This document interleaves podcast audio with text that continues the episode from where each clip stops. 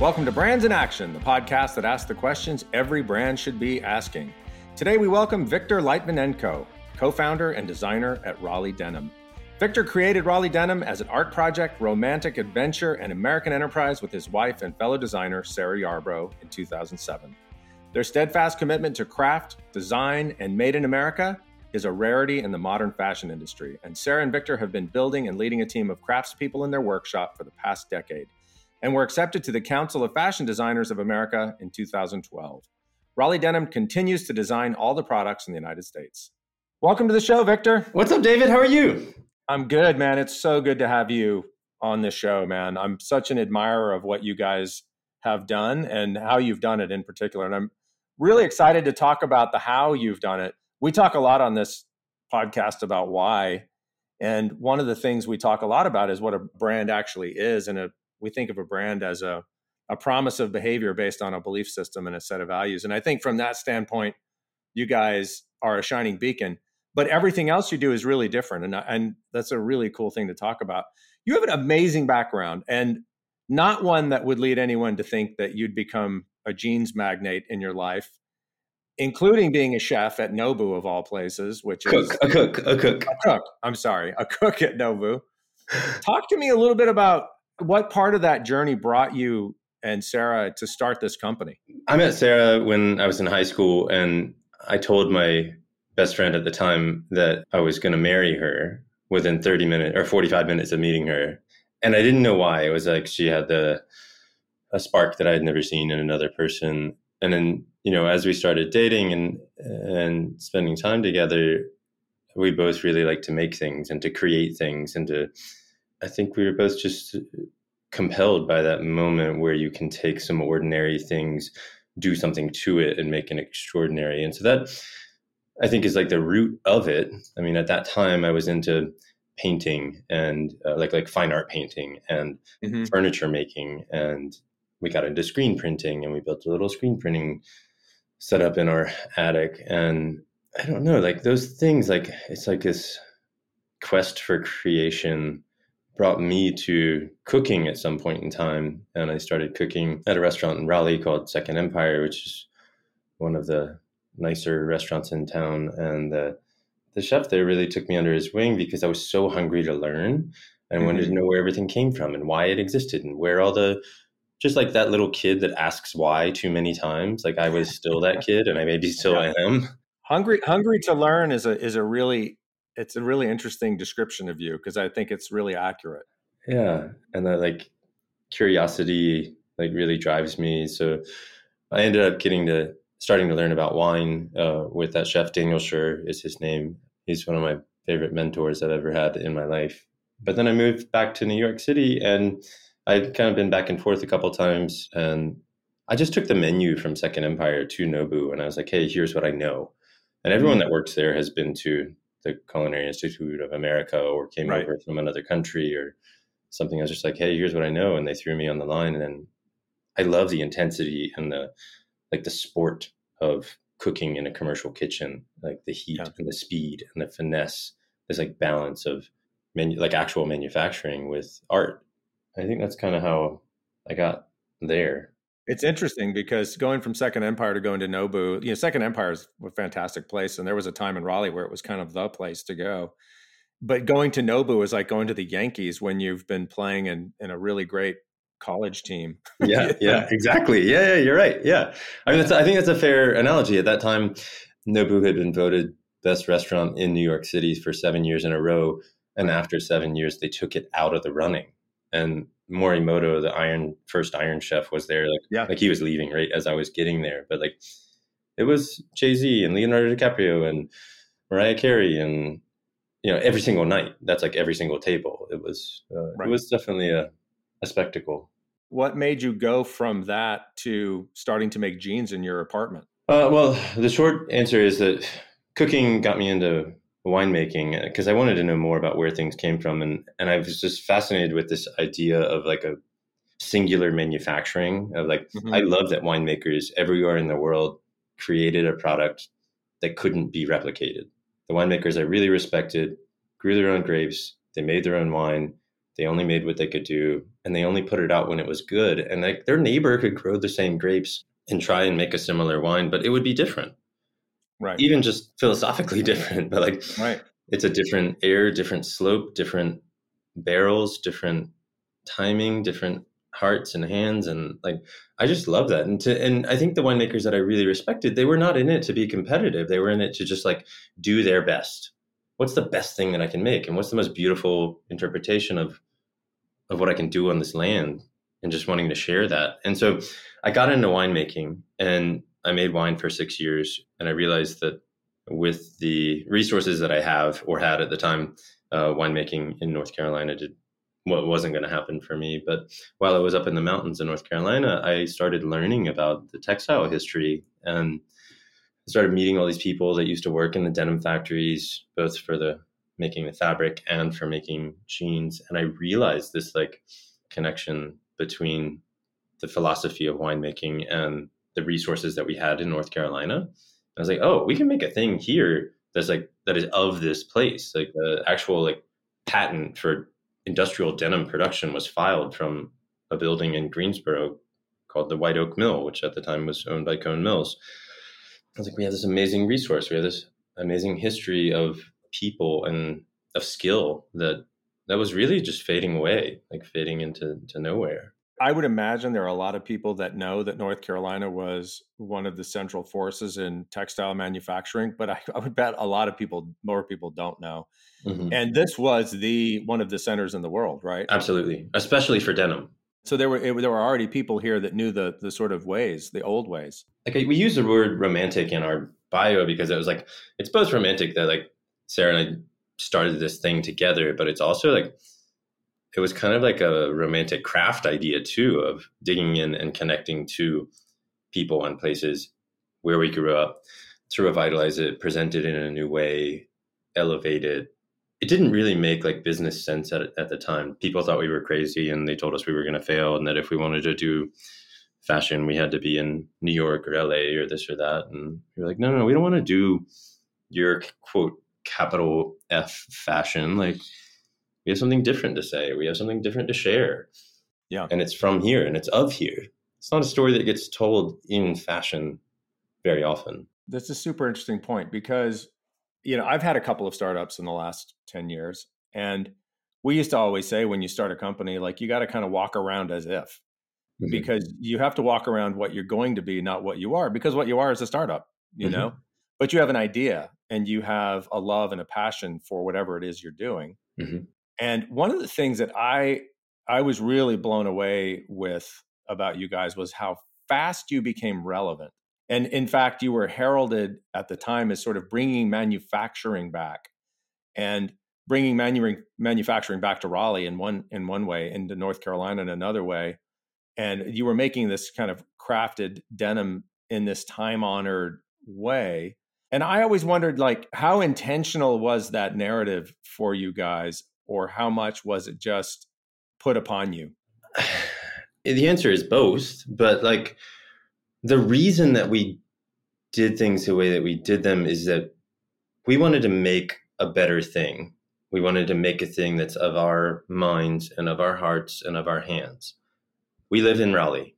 We live in North Carolina. We live in America. If we lived in Brazil, we would have made it there. Like we didn't make it here right to say that it was made in America. We made it here because we wanted to make a better thing and we had to make the thing for it to be better. Right. Eh, you know, that's one of those like is it a is a square a rectangle and a rectangle not a square kind of like thing where it's like it is kind of both, but the intention was we wanted quality control and we wanted design control and we wanted to like no wholeheartedly. I wanted to look somebody in the eye and say, like, if I'm going to charge you three hundred dollars for a pair of jeans, it's got to be the fucking best pair of jeans on earth. And the only way I'll know that is if I actually make it. Right. Did that ever start to feel like a responsibility? That you know you, that you're now accountable for manufacturing in Raleigh and North Carolina, because the the industry collapsed here. You know, it collapsed here for a lot of reasons, and we don't need to get into those reasons. But it did collapse and there were a lot of people out of work and there's a lot of i still hear to this day like we need to bring manufacturing back and you guys did, and you did in your own corner. Mm-hmm. Did that ever start to feel like an onus or a, a, responsibility on your shoulders? No. We do what we do because we're insanely passionate about what we do. I love that we can have broader impacts. I love that we can be presented or be a part of other ideas and bigger picture things. But like we do what we do because it's honest and pure and true to us. Yeah. And that's it. You know, the wind blows this way today, the wind blows this way another day. Like we're still gonna do what what we do, what we think is right, the way that we think is best. And I think that's the core of the brand is that like that we analyze every single aspect of every single everything. We make judgments on all of those things because it's always changing. Right. 10 years ago, we could buy every single piece of raw material, fabric, thread, zipper, label, blah, blah, blah, everything, everything in North Carolina. And now we can just get the thread. Is it because it keeps collapsing? I, I don't know. I mean, like I have like personal feelings and grudges with yeah. the, the reason things change. And then I think there's plenty of things that I might not understand. But I mean, the mill that was making denim for over 100 years that invent literally filed the patents for denim like it was shut down in 2017 yeah i remember that i mean because like a hedge fund bought the company and wanted to shed some fat and it's like yeah if they had just charged 50 cents more per yard they probably could have broken even and it could have been the best marketing story in the world but they just right. didn't want to do that or have the will to do that or if that mill was in japan they would have designated it a national treasure right and it should have been actually. Yeah, it, I don't know. It's uh, it's such a shame, and it, it's heartbreaking, and it's like the worst parts of capitalism. Like I mean, obviously, I'm an entrepreneur, so in some ways, I'm a capitalist, but there are some things that like don't need to happen and shouldn't happen. I mean, how many how many brands do you know of in America that are over a hundred years old? Yeah, not a lot. How many things do you come in contact with? I mean, a hundred years in America is like eternity and you go to Europe, you go to Japan, you go to China, you go to somewhere else. It's like a hundred years is like they, they, don't even blink at it. Like everyone's house is hundred years old. Everyone's right. house is five hundred years old. It's like, but in America, that's like that's the only history we have. Well, I would also say they're making denim. I mean, what's a, what's a more popular product than denim? And what's a more American product? Like, yeah, it is. It's like jazz. Yeah, it's like mm-hmm. jazz. Mm-hmm.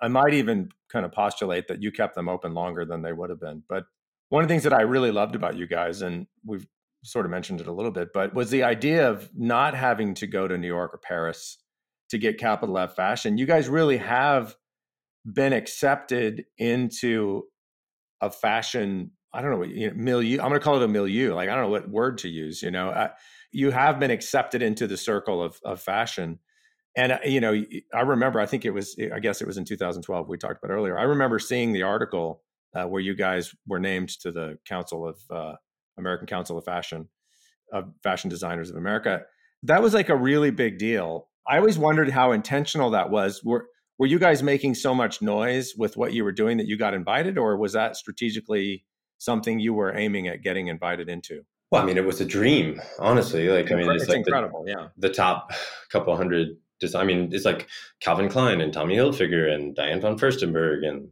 it's that kind of echelon of people. And we, you know, had obviously had like dreamed of being a part of that, and we ended up making pretty good friends with a designer named John Patrick. Mm-hmm. We collaborated with him on a, a few different things, and at some point in time, he was like, "You need to apply." And I mean, he's been in New York for a long time, and and we said, uh, okay, like if you think so, we should, we will. And we actually had so much fun with the, so it wasn't an actual invite, but he did write a recommendation for us. Uh, yeah. And we got a few other pretty good ones. But then from our part, we, we had a lot of fun with the uh, application and we, we built this eight inch by eight inch steel box that we then had chromed.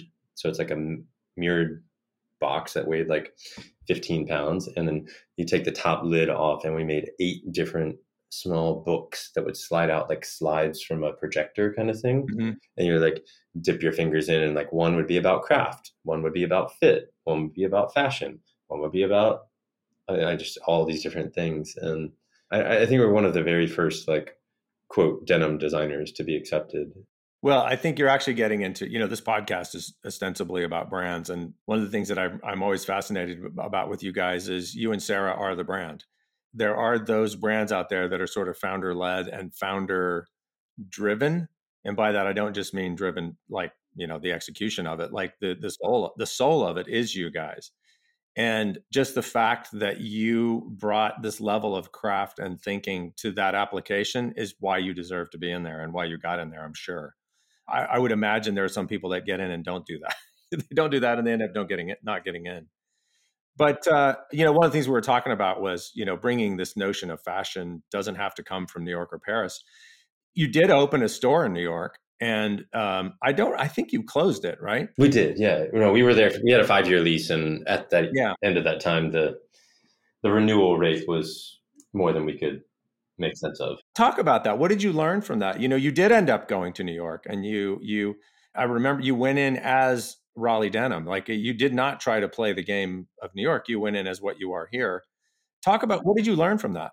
We had been living in and out of New York for a really long, I don't know, at least a decade at that point. And so Barney's was our first account. And then we started picking up some better, smaller accounts around the country. And this is like 2009, 10, 11.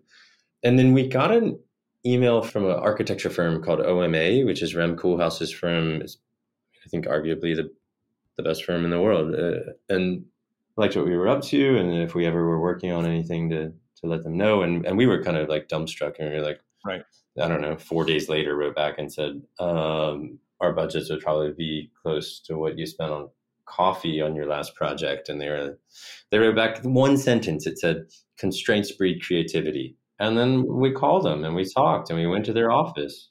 You know, we just started talking through, looking at what it takes, how it is, you know, what it would mean for us from a business standpoint, from a brand standpoint. At that time, like it felt like the most legitimate brands had some sort of presence in New York. And mm-hmm. and so we were eager to do that. We were going up there for trade shows all the time. We were going up for meetings all the time. And there was just a, a, a pretty simple like economic argument to be made that if we leased a space and built it out cool and we could use it for all those things that it would at worst break even and mm-hmm. you know over five years is basically what happened but it was cool to have a home base there and it was cool to kind of like look internally with oma so like what are our connections to craft our connections to design who are we and why are we? And that kind of exploration manifested in a very different way. I mean you've been in our store here and, and like it's darker woods and painted black metal and concrete and you know it feels kind of cozy and kind of tight. And you know so they came down here and we digested what's there and we said right. You know, what is here? Why is it here and we kind of looked forward and we created this space that was that kind of answered the same questions but in a completely different way. And that architectural and design exploration was one of my favorite things i've ever been a part of in my life. It was uh, a different way to to show and think about craft fashion. I mean at that time we were kind of being pushed into like a heritage thing and we're not heritage. Right. Like i'm not right. trying to recreate the past. I'm not trying to like i had no interest in like recreating the 1940 fit a levi's blah blah blah. It's like that's already been done. That is not my purpose on earth. Like right. i want to do something of today and of now. That pays respect to the past. That builds from the building blocks from the fabric the machines the methods. But but what's our current day interpretation is like is really fun interesting to for me to think about. That's that's where my interest lies so what to learn out of the new york store is like that that exploration is profound that connecting to shohei shigematsu at oma and that whole team exploded my creative brain and was one of the most fun things we've ever done and and that after five years like that that was enough yeah that we don't as a brand actually need that well, I remember at the time when you shut it down, you treated it like a victory, not a failure. Well, it absolutely was. I mean, yeah, we had so much fun. We had like really awesome parties there. We had awesome sales meetings there. We used it as our office. We use it to greet people from around the world. Which is what your space now is. Mm-hmm. Your space now feels like an art studio with jeans in it, you know, mm-hmm. and a manufacturing sort of floor on the on the other side of the wall for people that are listening to this, it really is an incredible experience going in there. You just kind of want to go hang out. Thank you. And that, I mean, that's the idea. I think the, the root of it is when we hire people to work in the store, they're not hired as a salesperson, they're hired as educators. Yeah. Not just of denim or jeans, but of our city and of our place and of our perspective. And I feel like if we can create a space that where you like walk in and you take a deep breath and the air tastes different because you know something different is happening in that space, then people are going to decide whether or not they want the jeans or not. I, I, like it's not even the point. The point is to connect, right? Creatively, connect honestly, to share, to teach. It gets into what we're talking about with is what a brand is. A brand is a state of being. The word brand should be a verb, not a noun, right? It's mm-hmm. it is a, a whole way of being and the saying the articulation part is just part of it that's like one of the things you do and i think where most brands go wrong is they just articulate themselves and then they don't even try to be what they're articulating. Do you guys have an articulation of your brand? Huh. Like if you're if you're trying to sell yourself into barney's what did you say? I want to preface this with something because one of the things that i i think you guys should be taught in business school for what you've done because neither of you as far as i know are in any way marketing trained in marketing. And yet you have built one of the most valuable brands, certainly in North Carolina, absolutely in Raleigh, but I think one of the coolest brands in denim and beyond, because it actually does go beyond that. We're going to talk about that in a minute. But I'll share a quick story with you. When we interview people, sometimes we'll fly somebody in from New York or Seattle or San Francisco. They all want to go check out Raleigh Denim. It's it's really funny. They're like, you know, they'll be like, "Hey, I want to check out the museum scene. I want to know what the restaurant scene is. Oh, we got to go to Raleigh Denim your space is on like a tourist list, you know, yeah. what people want to do when they come here. And yet so cool. you guys have done everything sort of your own way. You've lived it, and that has created what is ostensibly absolutely brilliant marketing without any sort of, of the trappings of normal marketing. In fact, mm. I've heard you articulate it as marketing anarchy. Yeah, that's what we call it. Yeah. Yeah, and I sense that you have a little bit of a disdain for marketing. Can you talk about that? Yeah, I can for sure. And my God, thank you for all those kind of things that you just said. That's uh, I, I have this uh, like my screensaver on my phone is an X-ray of a, a, hand with the middle finger, so it's just the bones, and it's my like every time I look at my phone, it's my reminder yeah. to our industry. Like I I have a disdain toward marketing, especially in fashion, especially in our industry, because I feel like it's not the truth Mm-hmm. I feel like what I'm told is not the truth.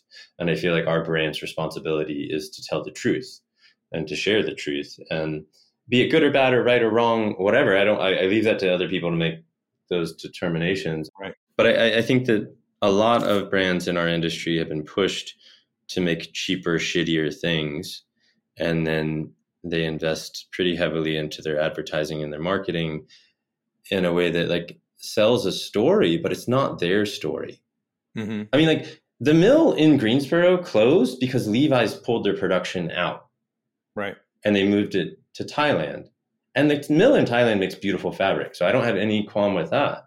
Right. But then that same year, they come out with a Go Forth campaign, which very much looks to me like it's all about America and Americans and this thing. And it just like there's such an extreme dissonance there that it it makes me nauseous.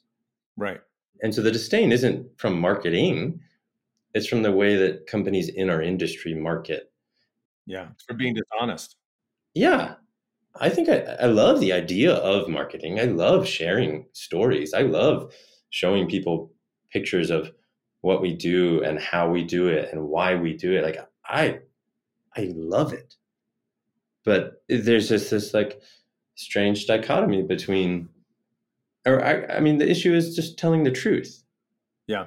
And, and telling a story that's meaningful. And I, I feel like it's missing for a lot of companies. I feel like a lot of companies are just like they're pushed to make by their shareholders to make shittier things and then to keep selling them. And and I don't know that the public gets enough like some things are so complex that it's hard to totally understand. Like I mean the the denim supply chain for the global market of very inexpensive things is is insane.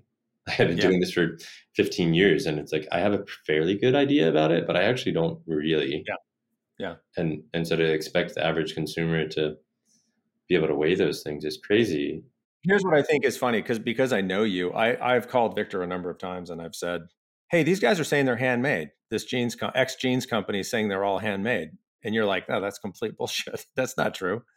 You know, well, and I mean, like, what does handmade mean? right. It means yeah, right. Especially when you're someone's working a machine, right? Yeah.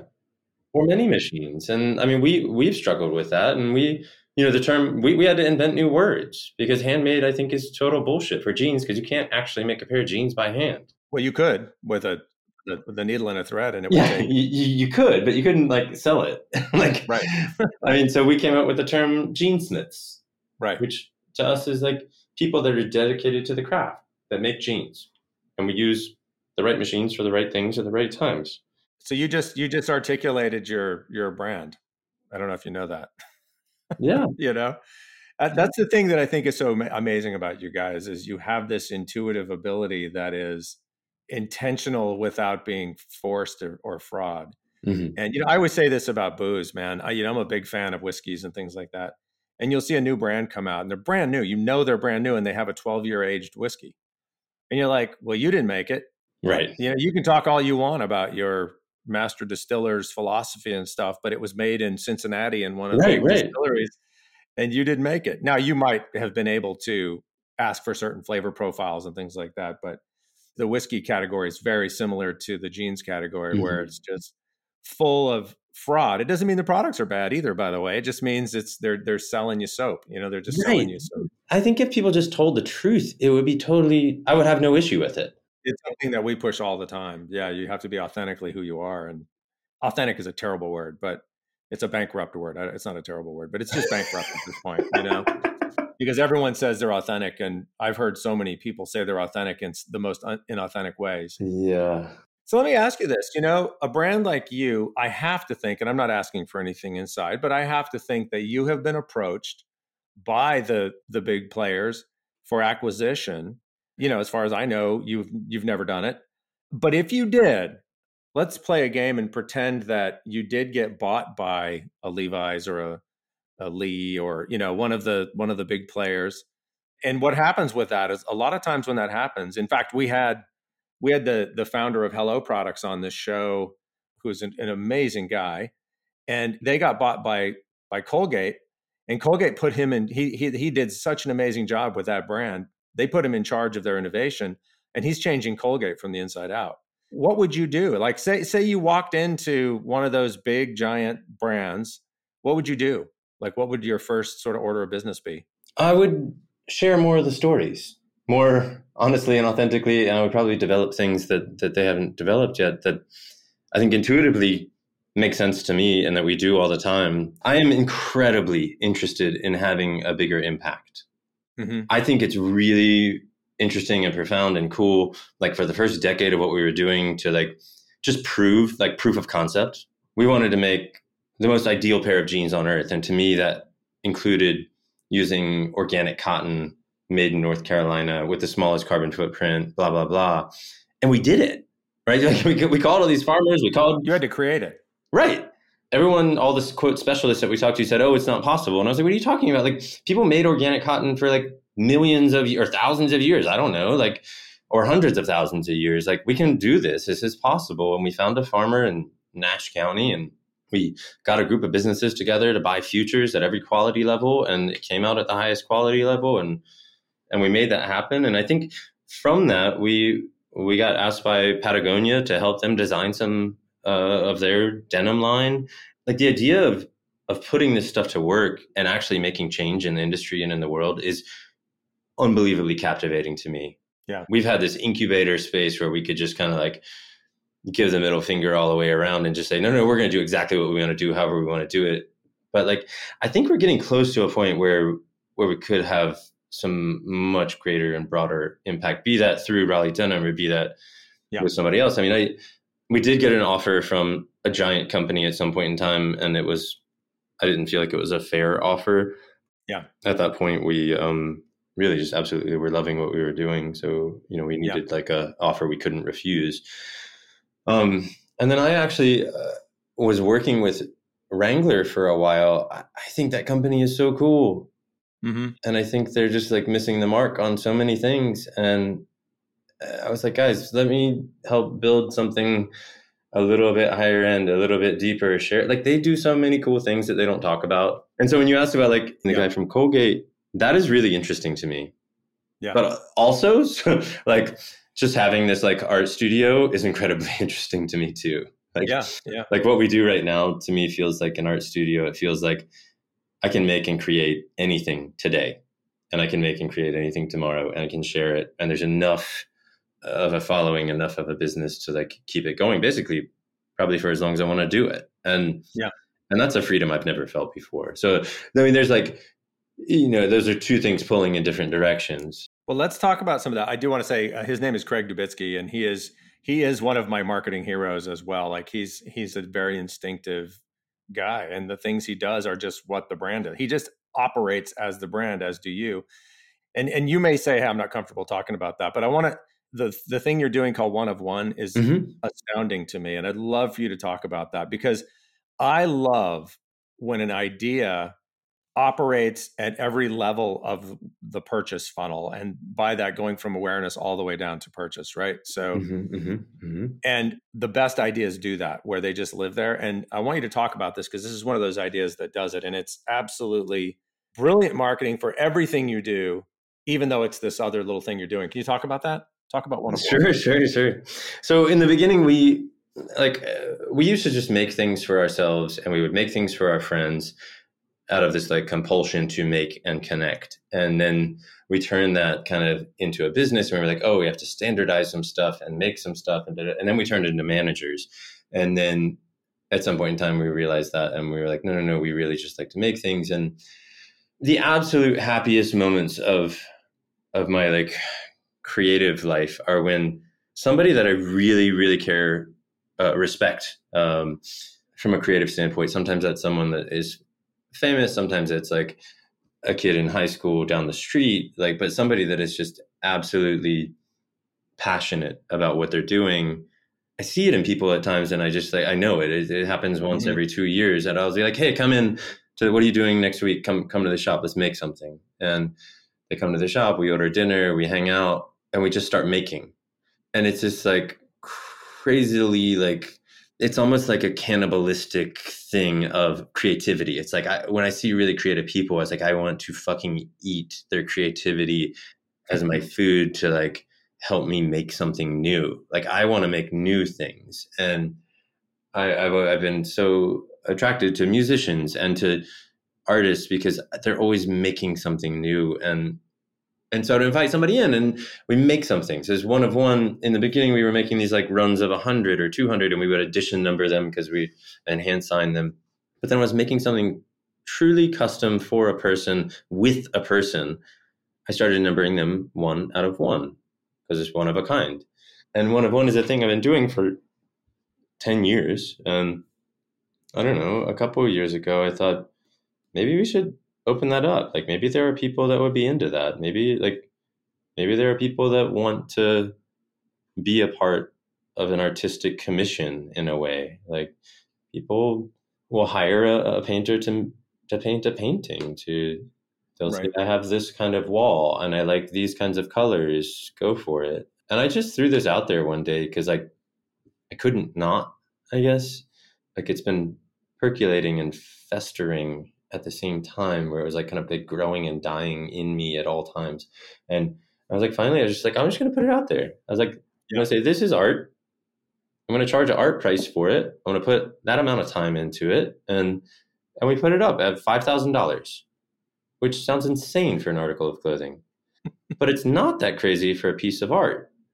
Right. And I've been pretty crazily happily surprised at how many people have have taken me up on it. Is it always clothing that sort of walks out the door, or is it could it be anything? It could be anything, but yeah. so far it's been clothing. I mean, that's the thing that I feel like I've got like a mastery level of craft and ability over. Not that I'm a master in any.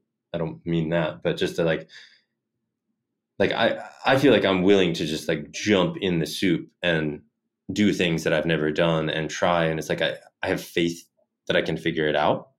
And sometimes I figure it out pretty quickly, and sometimes it takes three months. And and I think that's kind of the I want to say like the deal, but it's not a necessarily the deal. It's a promise of wholehearted effort toward an idea that has never existed. Yeah, I love that. You know, it's funny. You don't ask for art to be done on time. You Mhm. ask for art to be done and be to be great. Mhm. Mhm. I I love that idea of just we're going to make something we don't know what it is. But again, I think it is completely it encapsulates your entire philosophy around what you're doing. And I will say, I don't I still it's a little bit magic to me. I don't understand it. I don't understand why your clothing fits so well. I just don't Mhm. get it. I have a million pairs of jeans and I stopped buying all other brands after the first pair I wore of Raleigh denim where I went I just thought I was like awkwardly shaped or something. Like I, jeans just never fit me ever, ever. Like jeans never fit me my entire life. And then and then I I I bought some Raleigh Yeah. denim jeans and I went, wait, oh these fit. Like this is really weird. And then I I bought like twelve pair over like you know five or six. I just I just was like, well, I'm never buying another pair of pants ever. This is the pair of pants I'm buying. Like these are the jeans. How did you do that? It was 2008. Sarah and I, we were working in a building in Southeast Raleigh that had no heat and no windows and no sign and no nothing. It was just some space outside of our apartment because we were in our apartment before that. And the local news came and did like a 15 second piece on us. And then one day, an older lady came and she walked in and she had a bunch of pieces of paper in her hand and she was like, I heard you make jeans here and I had to come see for myself. And she handed me her resume and she was the pattern maker at Levi's in the 60s and 70s. And she Yeah. opened all of their factories and was their quality control across the Southeast and Puerto Rico and all, all over. Like, I don't know what her official title was, but it was one of the tip top pattern makers at the company. And she was just like working at Jo-Ann's like fabric store and losing her mind. And I- I'll say maybe she, at that time she was in her mid 70s and she has so much drive and so much energy and so much heart and so much passion and she's like i want to work here and i was like we don't pay ourselves. Like this is we don't have any money. We're not really a company yet. And she said okay that's fine. I'll work for free until you can. And she started taking these patterns that sarah and i had made that you know we could make a sample that fit right and we knew what was right and and we would do a hundred like we would we would make a hundred samples and a hundred patterns and but they weren't in any way shape or form ready for production or Mhm. to fit different size bodies so it's called grade rules is when like is this study of anatomy you think about both men and women is very different but think about like the circumference of your ankle then think about the circumference of your knee the circumference of your thigh of your seat like right around your hip and Right. your waist. And then think about somebody that's like two three four sizes smaller than you two three four sizes bigger than you or two three decades older or two three decades younger. And it becomes this scientific study of the human form over all ages over all sizes. And then proportionally to make the back pocket similar for let's say a guy that wears a size 30 or a guy that wears a size 38 with the goal i mean our goal in the beginning was to make people feel more confident fashion is interesting because it can change our perspectives on life it can change our Mhm. our buoyancy in the world and so to get that right like we work with chris who crystal ellsberg who i was telling you about the pattern maker Mhm. Yeah. and then our kind of like stylistic direction and then balancing that with like all the different body sizes and shapes as we can. And we don't make every jean for every person. It's impossible. Um, but when you think about like the sizes that we are making the shapes of the patterns the it's all done by hand. And i've had these patterns like chris and i cut out every single one. We worked together for four to six hours every single day for over 10 years. And at the end of 10 years she said victor in 10 or 20 years you'll be an okay pattern maker. Yeah. and it's this just like eternal study of what are our machines? How do we sew? What happens to this fabric?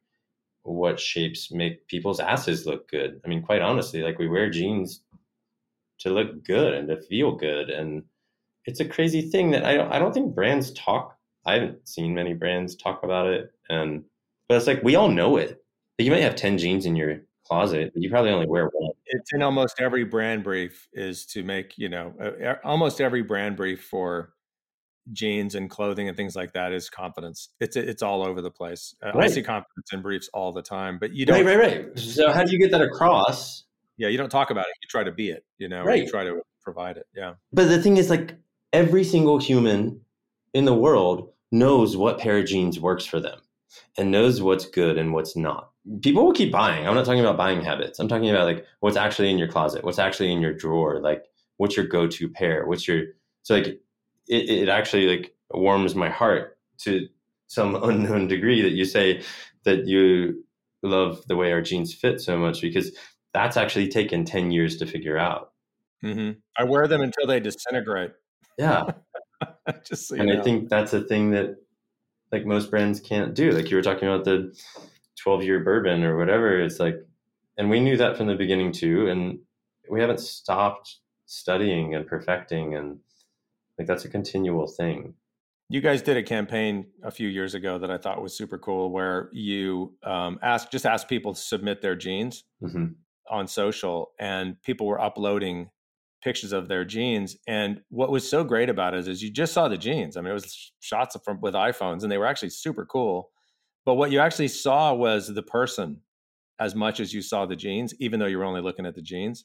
Yeah. And uh, I thought that was absolutely brilliant and simple. And again, like you guys are intuitively some of the best marketers I've I've ever met. It was just really brilliant idea. I mean, the idea of a lot of the jeans that we make, you know, not not for all jeans, is that like with raw raw denim is that it's a blank canvas and that it's dark and the way that indigo works is like it's uh it's like paint adhered to the outside of a like a pole or something so the, mm-hmm. the, the, the indigo is just like if you cut a yarn in half you just see a ring of blue and then white in the middle mm-hmm. i mean we know that jeans break in and this and that but like but the idea is that you start with a raw pair and you wear it and you wear it and you wear it it fades based on the way that your bones are shaped, based on the way that mm-hmm. your muscles are shaped, based on what you do. And that, you know, a year, two, three years later, you start to see those things uh, in reverse. It's a collaborative effort. And I think that's what we were trying to highlight with that, with that idea, with that campaign is it's like we, we can only do so much, but at that point, it's really a starting point for you. And what do you do with it? Uh, right. And to be able to like bring it full circle and celebrate that was is really fun. I mean, that's the whole idea behind a raw jean, both for men right. and women. So I'd love to I'd love to hear a little bit about Snake Eat Tail, and you know I, I just found out about this yesterday when we were talking, but talk a little bit about Snake Eat Tail because a lot of what we've talked about, I think, is where this is going. Yeah. So the Snake Eat Tail is the idea of that creative cannibalism thing. Like I want to be around creative people. I don't care who or where or what. I want to eat it and I want to like see what happens. I want to see what I do with it, and then I want to share things, and I want people to wear them while they're on tour, or wear them to work, or wear them to do the things that they're passionate about, and see what comes from that. And I think that there's this just beautiful circular thing that can happen. It, it came out of the one of one idea, and then it turned out that we were like having these really fun conversations with people, and and we started recording a couple of these things. And and what ends up happening is well, now that we have this, we have this pitch for a television show called Snake Eat Tail, where we hang out with people that do really cool shit, but like we go deep. So it's not just like a, it's like we hang out for like 8, 10, 12, 48 hours. Yeah. Play basketball. Learn, I learn about who this person is. I show them stuff. We dig into fabric. I teach them about things. They tell me what they need, what they like. We make something together the whole time we're making together, it takes a long time to make a thing. We're just talking. And you know, you get through, you cut through like the chit chat, the bullshit, the blah blah blah, because we're not at a party, we're not at a cocktail, we're not at a dinner. It's like after an hour goes by, we have very different conversations. And after it gets quiet, and then we start talking again. After it gets quiet and we think about it, and then we look at it. And and so half of the show is about the actual creation of a garment. And then half of the show is just a creative conversation where usually it goes back and forth. It's not just me interviewing this person. Of course. Yeah. It's like they're sitting in our factory, in our space, in our workshop, and I'm making a thing and I put them to work and I teach them how to do some things. And, you know, some of the, the people, the, the, the garment is like just so unbelievably compelling and interesting and weird and different that, that most of it's about that. And sometimes the garments are total duds, but the conversations are insane. Again, brilliant marketing. It's such a great idea for content and the show and the clothing and you guys and you know, uh, it's it's just super cool. I love the way you guys live in the community, and I love the way you've supported manufacturing and you've supported the state and you've supported like these craftspeople who who were sort of abandoned by the industry. Talk a little bit about the nonprofit that you guys are involved with called Wolf. Yeah, there's a a new nonprofit called Wolf, which is an acronym for the White Oak Legacy Foundation, and our kind of mission is is about respecting and celebrating the history of textiles and denim in North Carolina, specifically at the White Oak Mill in Greensboro, preserving it. There's going to be a museum aspect, an education aspect, but it, also a really cool part of it is that we got two of the original looms, the selvage looms that were at that building, and we've got them back in that building, and we are actually making fabric again as of just a, a couple months ago. That's incredible. It's crazy. It's like entirely bootstrapped, and it's required an insane amount of work from a few people, and the like very first products made with fabric from the looms from the 1930s. Yeah. So some of the first fabrics made in that building on these original looms is going to be coming out in the next couple of weeks, and it's just a it's a really cool, amazing thing where we're a part of a group of people. You know, the North Carolina state motto is to be rather than to seem, and I yeah. think that's a thing that really sticks like so hard with our brand. We like we want to show. We don't necessarily need to just talk about it or like we're not here to like tell stories. We're here to tell the truth, and we're here to like show what we do. And it's been a really cool thing to like be a part of this. What's the long term goal? It's to preserve the history of all the people that worked at that mill, of the history of denim and textile history of, of North Carolina. We're going to build a museum. And then it's also to educate the next generation of people that are interested in textiles and, and hopefully be a platform for the future of textiles in North Carolina, along with a production component where we're actually making fabrics on the exact looms in the exact building as it's been done for over 100 years. That's incredible. It really is kind of bonkers. I have this idea that risk is safety and safety is risk. Being risky, taking risks is actually the safe way to go. Leaning into fear is actually where every opportunity is. It's always where the opportunity is, always. And trying to stay safe, and I'm not talking about Maslow's hierarchy of needs where we're talking about food and shelter. I'm just saying in life, trying to stay safe is actually super risky. Hmm. Um, it is the prevent defense of life. Like you're going to lose the game. And I said to you one time, we were talking about something, and I said, Hey, what have you got to lose? And you said, You have everything to lose. Yeah. And I don't know if you remember that conversation, mm-hmm, but mm-hmm. I'd love for you to talk about that because it was such a great reminder to me. Yeah. Of uh, when you guys started and somebody said to you, Well, hey, what have you got to lose doing this? And you said, We've got everything to lose. Talk about that. What's that if you don't do it, like none of the none of your you, you lose all of your future possibilities if you don't do it. Like right. everyone's a hater, everyone doesn't like think it'll work and you know, if it doesn't work, okay, well, you have to be okay with those consequences. But like, if you don't even give it a chance, you lose everything.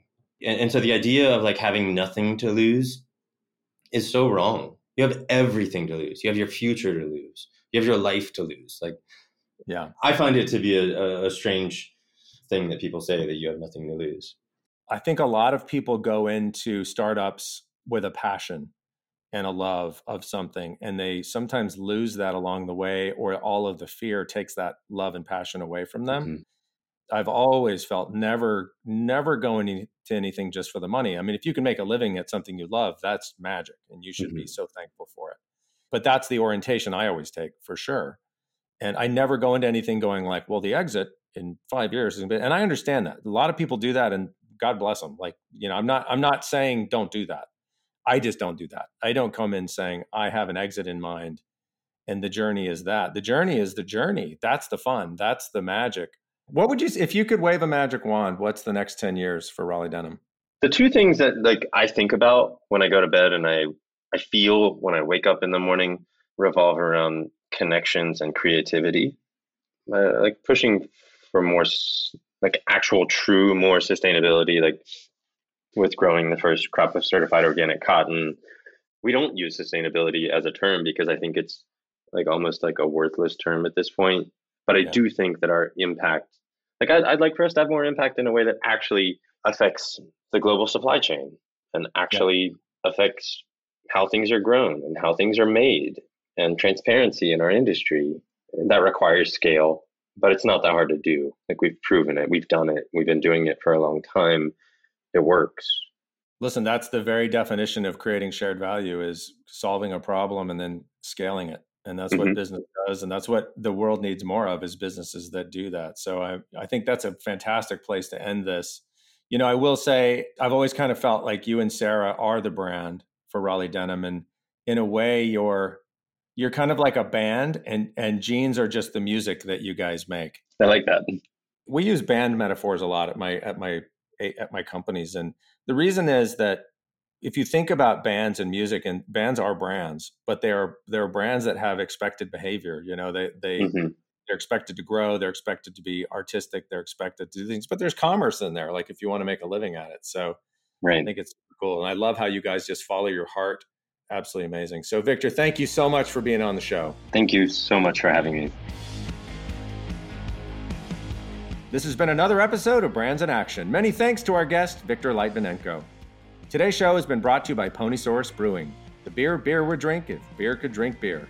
Ponysaurus Brewing, drink about it. If you're digging the show, please give us a review and a like. It really does make a difference. Production help by Nathan Nichols, editing by Sarah Voorhees Wendell, executive production by Alexa Tesoriero, and music by Medium Heat. All other help from your friendly neighborhood Baldwin Inn.